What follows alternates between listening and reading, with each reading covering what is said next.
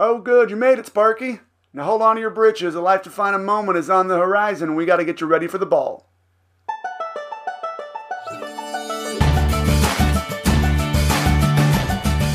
Welcome to Secrets for an Awesome Life.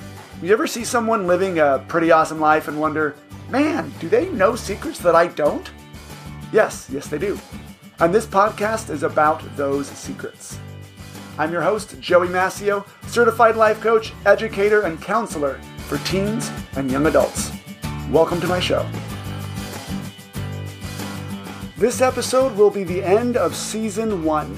It was a great season with a total of thirty episodes. Woohoo! Secrets for an Awesome Life will be back in February twenty twenty-one. I'll have new stories. I'm going to start having guests on the show to tell their stories. And I'll have a whole new season of secrets to help make your life more awesome. Make sure you subscribe so you get season two, episode one delivered right to your device when it comes out, and that you get anything extra I may drop in between.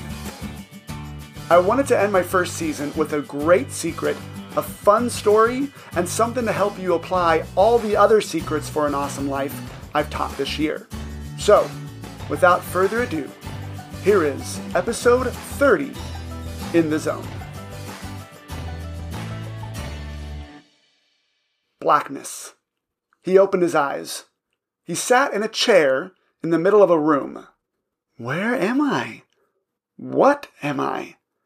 He looked down at himself, at whatever he was. He was a cloud of blue electricity and sparks that made up a human-like form. And he was wearing khakis, a tucked-in button-up shirt and tie, and was that a pocket protector? The door in front of him opened. His supervisor, who looked like a bigger, more confident version of himself, with a mustache, stepped in. Oh, good, you're here. The supervisor checked his clipboard. Okay, K R seven four six B two, everything looks good. Stage one of formation looks complete and you're ready for orientation. Alrighty, welcome to the brain. Let's get to work. The supervisor walked out of the room and shouted behind him. You coming, K R? K R, who had just put together that that was his name, got up and followed the supervisor down the hallway. Um, uh, excuse me, what's going on? Where and, uh, what am I? You're a thought. This is the brain, and you're going through orientation. I'm a thought?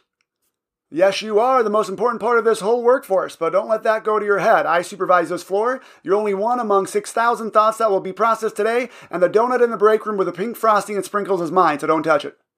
K R was trying his best to keep up as they turned a corner down another long hallway lined with doors. Oh, okay, so so what happens next? And, and, and could you slow down a bit?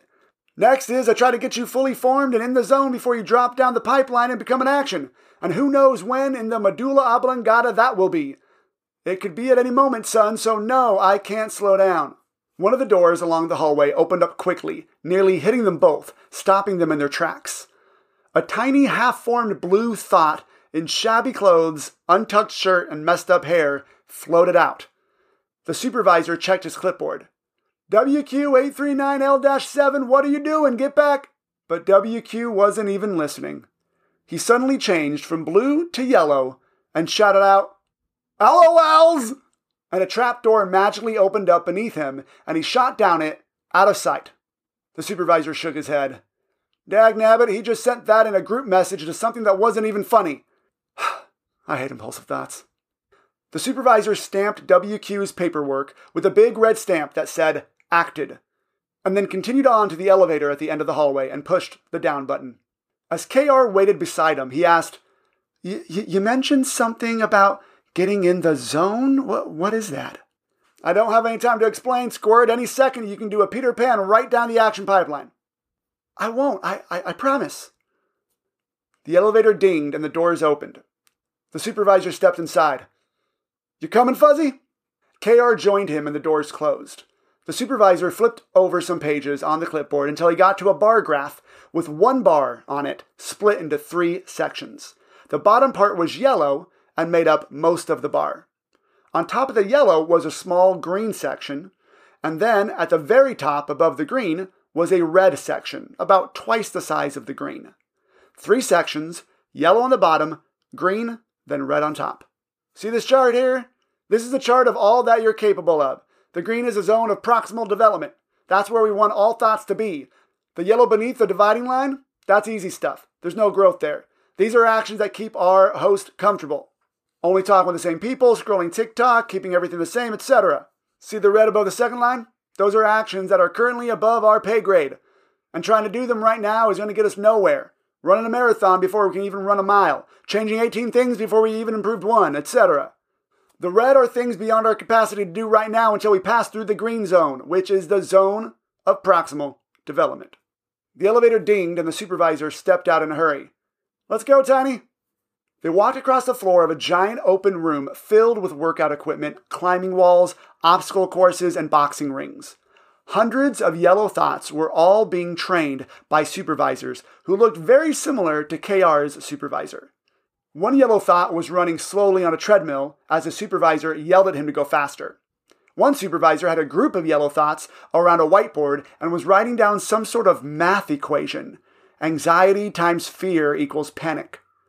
And one thought was running amok with a can of silly string as a supervisor tried to catch him. K R stuck close to his supervisor, and they cut through the expanse. There are so many of them. Yep, most of the six thousand thoughts we process every day are in the comfort zone, which is fine and dandy for a portion of them. Some silly string hit the supervisor's shoulder. Some are way below the mark, but if we can't get enough of them into the zone, well... What? What happens? K R begged. Here, I'll show you. The supervisor cut across the floor to a door labeled waiting room. He grabbed the doorknob, then stopped. Brace yourself, Sparky. Red thoughts are dreams, goals, and aspirations, big picture items, and shun the dark hopes. You never know what condition this room is in. He opened the door. It was similar in makeup to the room they just walked through, but a lot smaller. With some workout equipment, a few red thoughts were at lifting major weights. But the feel of the room was different, less freedom, almost like a jail cell. Benches lined the wall where several red thoughts sat. One was rocking back and forth, agitated. K R pointed him out. What's wrong with that one? He's nervous. He didn't start that way, but he's been here so long that now he's nervous that he's just not good enough, that he'll never get a shot. Discouragement sets in, and either they drop below the bottom line and turn yellow, or... Or what? The supervisor pointed to a red thought standing solemnly facing the corner. Or this. K R watched as the red thought sighed out the last bit of life that was in him and slowly dissipated into red bits of fading sparks that seemed to blow away in a breeze that wasn't there. I hate to see that happen to the good ones. What happened? Dreams disappear sometimes when there aren't enough actions to get you there. They can come back if enough groundwork is laid for them, but we need more thoughts in the growth zone. The supervisor turned a somber eye to K R. That's where you come in, sport. A moment later, they were hurrying down a corridor, K R still trailing behind his supervisor. Wait, me? What? Wh- why do I come in? What? What's special about me? You little fluffy pants, you were born to be a growth thought. You were meant to inspire an action that will bring this whole place up. What? Me? How, how can I, I? I don't even know what I'm doing here. That's okay. Knowing isn't what's important. It's the believing part that matters most. What does that even mean? It means this. The supervisor stopped in front of a singular button on a pedestal and pressed it. The giant wall in front of them opened slowly, revealing a ginormous picture window that gave the most expansive view K R had ever seen. Like they were on top of an extremely high mountain, or even in a space station, looking out over the Earth. A large horizon lay before them, where the Earth met a starry sky, as the glow of an unseen sun illuminated the outline of the world. You see, K R, our host brain is coming to a precipice. A pivotal moment in their life is on the horizon, and we'll be here before we know it. You need to believe that it's coming. Believe that you can and will take the action necessary to get there, no matter how uncomfortable. And don't let I don't know stop you from finding the strength to take the action that will inspire the creative vision to get us all there. You were born to do great things. You just need to live to do them too. K R felt a tingling in his toes. He looked down and his blue feet started to turn green. The change slowly made its way up his electric body. "What's happening?" The supervisor smiled for the first time. "Well, look at that, Twinkle Toes. I believe you are in the zone." K R's whole body was now a vibrant green. He felt new, powerful. A trap door opened up beneath him, and he floated over it. "So, K R seven four six B two, what are you going to do?" K R grinned. "I'm going to do, well, I want to do a little more than I'm comfortable with." And he dropped through the trap door and out of sight. In this final episode of Season one, I wanted to talk about something that can bring everything from the whole season together. When you've listened to thirty episodes of Secrets you can do to improve your life, you might be tempted to go two ways with it. Just stick to the stuff you're already doing and not make any real change, or try to do it all at once and be overwhelmed. The zone of proximal development, as the supervisor in the story so aptly put it, is the zone where growth happens. It's right above what is easy to do, what we are currently capable of doing, and it's right beneath where it's too hard for us to do. This episode's secret for an awesome life is to spend time in the zone as much as you can.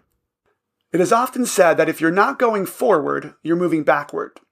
I think of it as more like you're standing still and the graph of your potential is increasing while your level is staying the same, and the distance between where you are and where you could be is getting greater and greater.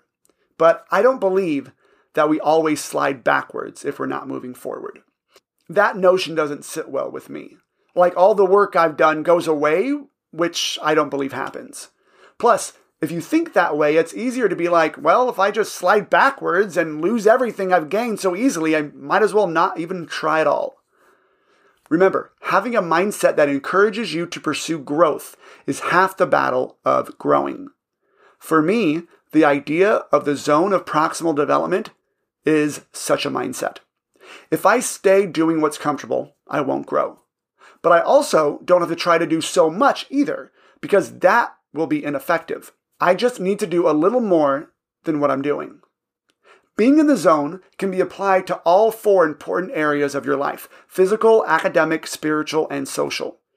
In physical, how's your exercise routine? Are you just doing what you're comfortable with? Is that nothing? Is that something little? Something your body is accustomed to? Academic. Are you just skirting by doing the bare minimum? I mean, you may be passing your classes, but are you learning anything? Spiritual. Are you praying your usual prayers? Studying the scriptures the same amount? If so, you're not growing. We have temples in my church that is like an extra special church service that can seem like it's more optional than the regular Sunday service. I once heard it asked of a church leader of mine, how often should someone go to the temple? His answer just blew my mind. He said, until it's a sacrifice. I love that because that looks different for each person. Social. Far too often we stick to what is comfortable here. We may have desires to have more friends, different friends, or to do more fun things instead of working all the time. Or we have a goal to let an inner version of ourselves shine in the presence of others a little bit more. But it seems too scary or too difficult, so we stay beneath the bottom line and don't grow at all. Now, your brain may be telling you, hey, being in the yellow zone, the comfortable zone, is better than doing nothing. Yes, doing anything is better than doing nothing. But don't let your brain use that as an excuse to stay where you are. In your pursuit of growth, don't stay in the comfortable area and don't get so excited you thrust yourself beyond into a place you're not ready for. Just push yourself a little beyond where you currently are. And do that as much as you can. Take time to re-listen to some of the secrets for an awesome life from this season. Pick one and get in the zone with it. Then pick another and another. That is the key to growth. That is the key to power over your life. That is how your life truly becomes awesome.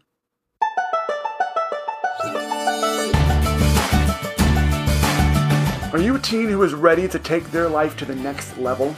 That could mean overcoming the obstacles that are stopping you from getting what you want in life, or learning powerful mind strategies and concepts to utterly conquer your future in college and career. If you are, then you need to check out the Firmly Founded Teen.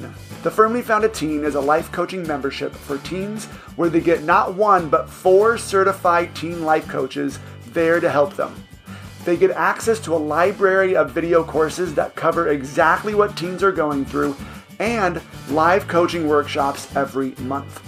What this membership does is help teens overcome the drama, stress, and limitations their mind is setting for them so they can experience high levels of success and happiness in life. What that means is no more underperforming, not reaching your goals, or being overwhelmed by school, friends, or life in general.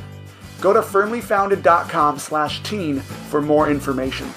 These next few years are going to lay the foundation for the rest of your life. Get the tools and skills to make that foundation as firm as possible.